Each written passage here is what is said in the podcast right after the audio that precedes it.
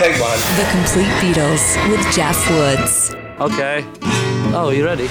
Imagine being screamed at for leaving and screamed at even louder for coming. Arriving, that is, as the Beatles did, the 7th of February 1964, to the 3,000 or so fans at JFK Airport in New York City. And it's not like they weren't already becoming household names. Then, two days later, when they did Ed Sullivan for the first time, that was all sewn up when nearly half of everyone in North America tuned in to watch. And imagine, in the two weeks leading up to that first visit, the Beatles had sold two and a half million copies of a single, a song written by Lennon and McCartney in the basement of Paul's girlfriend Jane Asher's parents' house. John and Paul could be found banging on the piano together when Paul nailed the chords for the tune.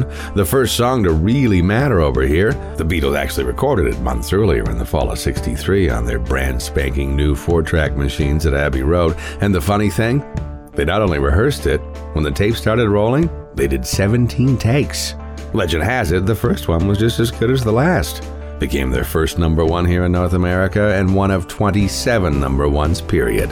I want to hold your hand. The Complete Beatles.